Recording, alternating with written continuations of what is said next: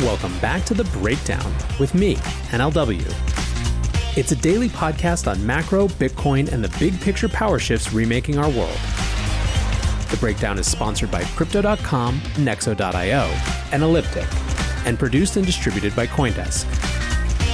What's going on, guys? It is Sunday, October 18th, and that means it's time for Long Read Sunday, and I'm really excited about this one.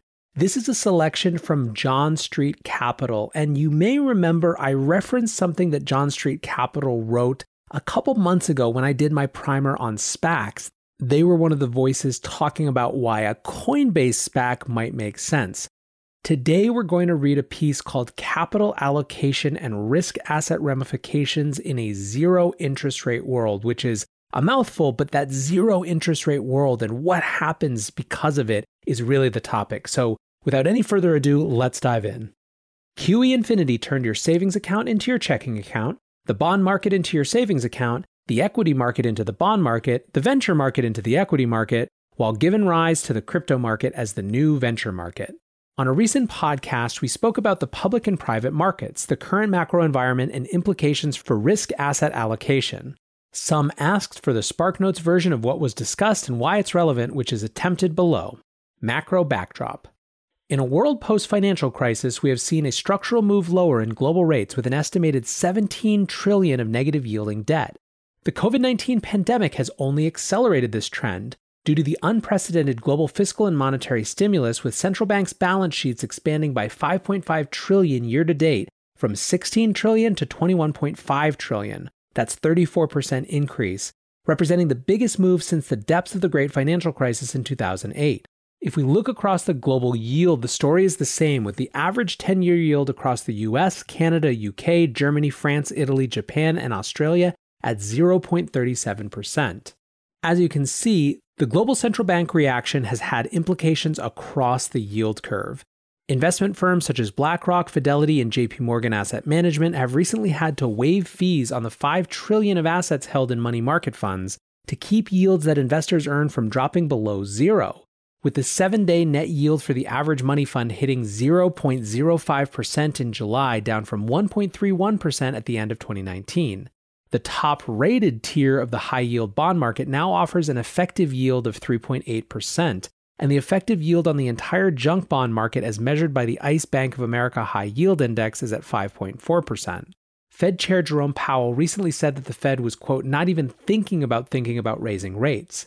Concurrent with the Fed's desire to keep rates low, they have also recently released a document on the longer-run goals and monetary policy strategy, in which they note that, quote, the committee seeks to achieve inflation that averages 2% over time, and therefore judges that following periods when inflation has been running persistently below 2%, appropriate monetary policy will likely aim to achieve inflation moderately above 2% for some time. This commitment from the Fed to look to ramp inflation, coupled with lower rates, puts the onus on investors to reassess portfolio allocation and search for alternative sources of return. Why do yields matter? While QE Infinity has created a generation of dip buyers in the belief that stocks only go higher, risk matters, and riskier investments should have higher expected returns than safer investments. This should be pretty intuitive.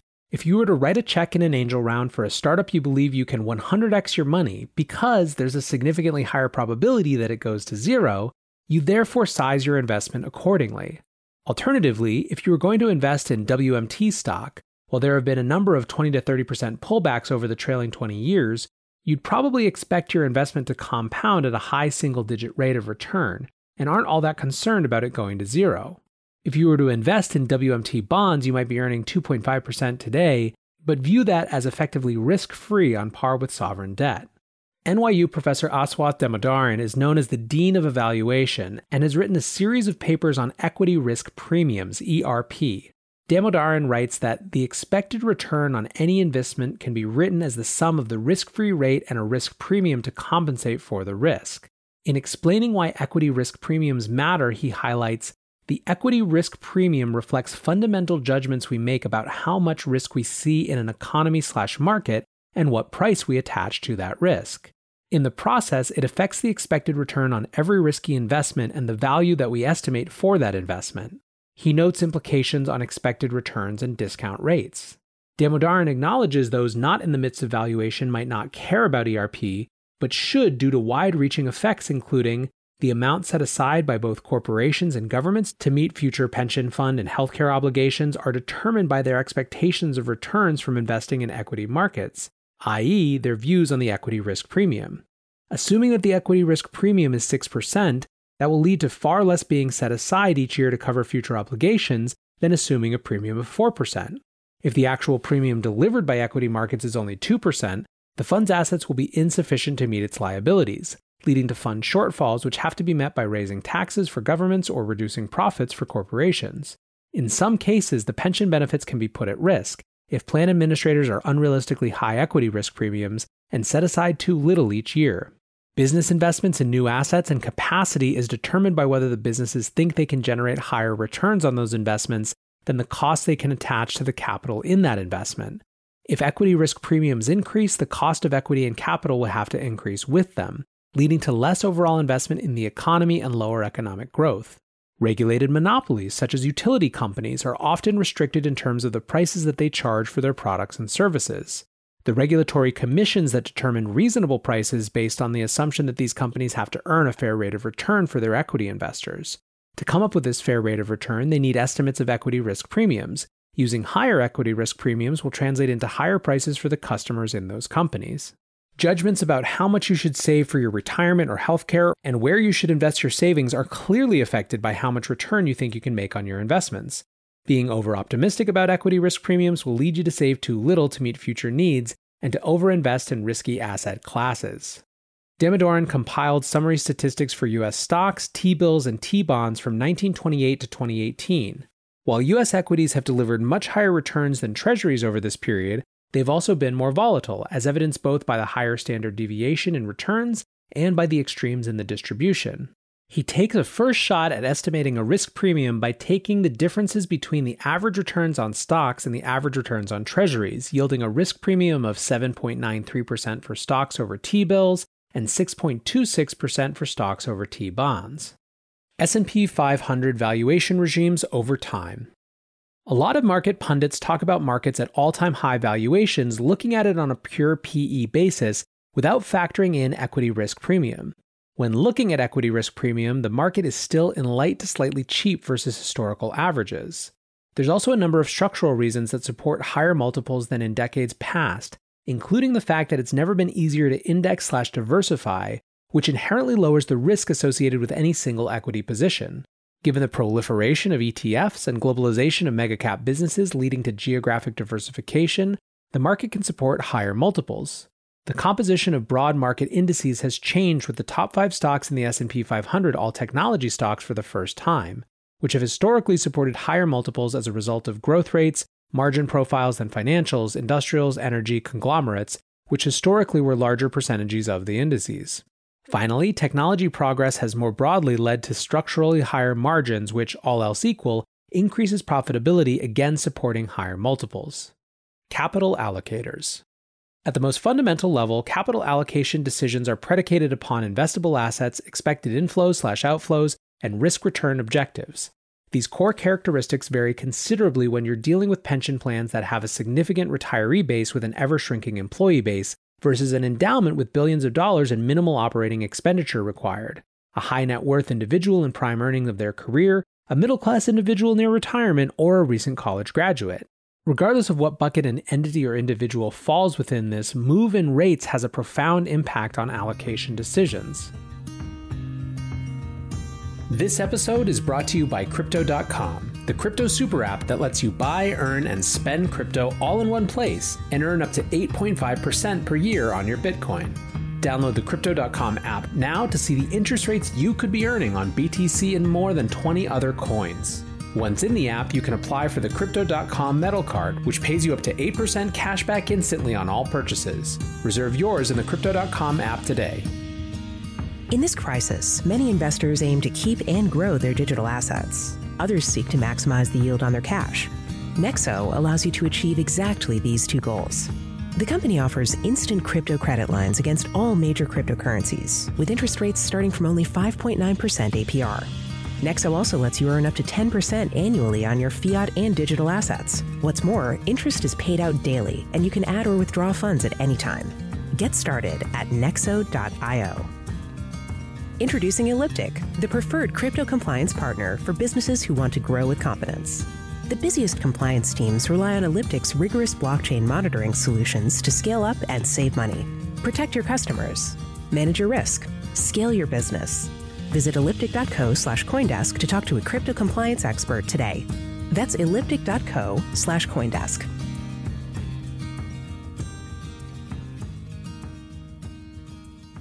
Pensions.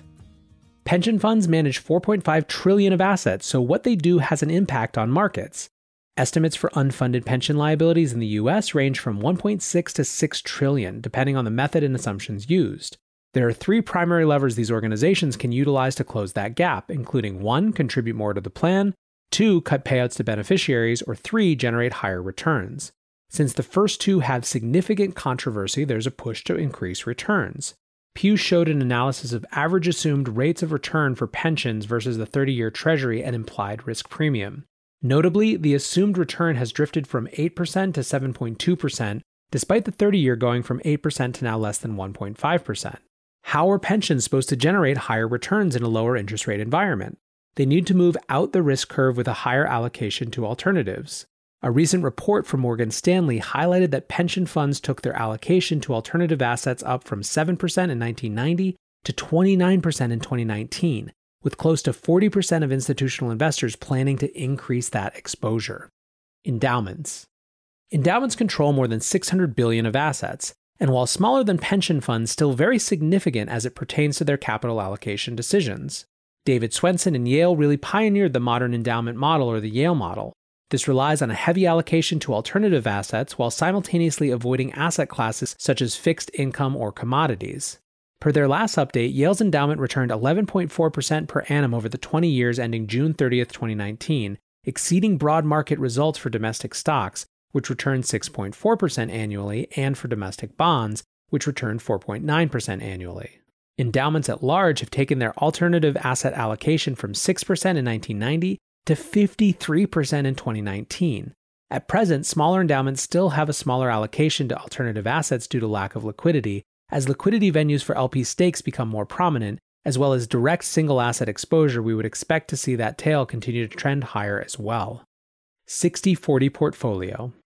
For retail investors that have a 401k or even discretionary accounts, there's been talk for decades about the 60-40 portfolio popularized by Jack Vogel, and for good reason, as it's had an outstanding track record over the past 50 years.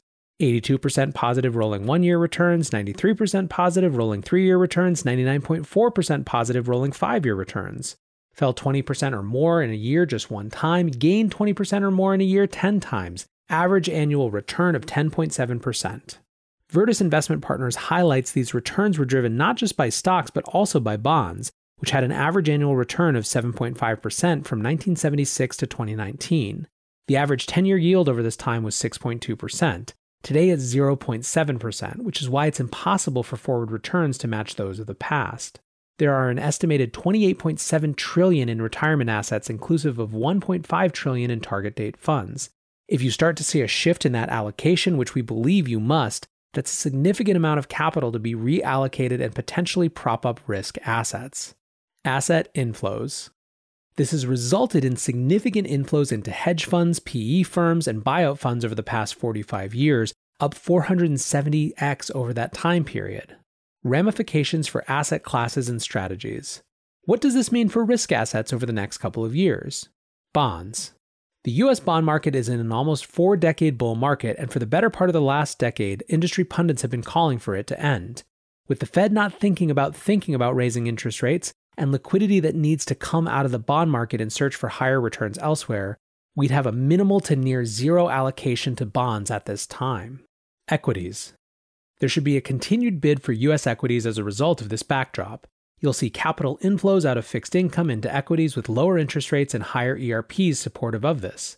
Stanley Druckenmiller has noted that liquidity is the most important driver for the market. Beside the ramifications of monetary stimulus, you should see significant inflows out of fixed income into equities, all else equal, driving equity prices higher. While Druckenmiller also commented that he believes risk and reward at current levels is maybe the worst he's seen in his career, he also notes how quick he is to change his mind and his portfolio.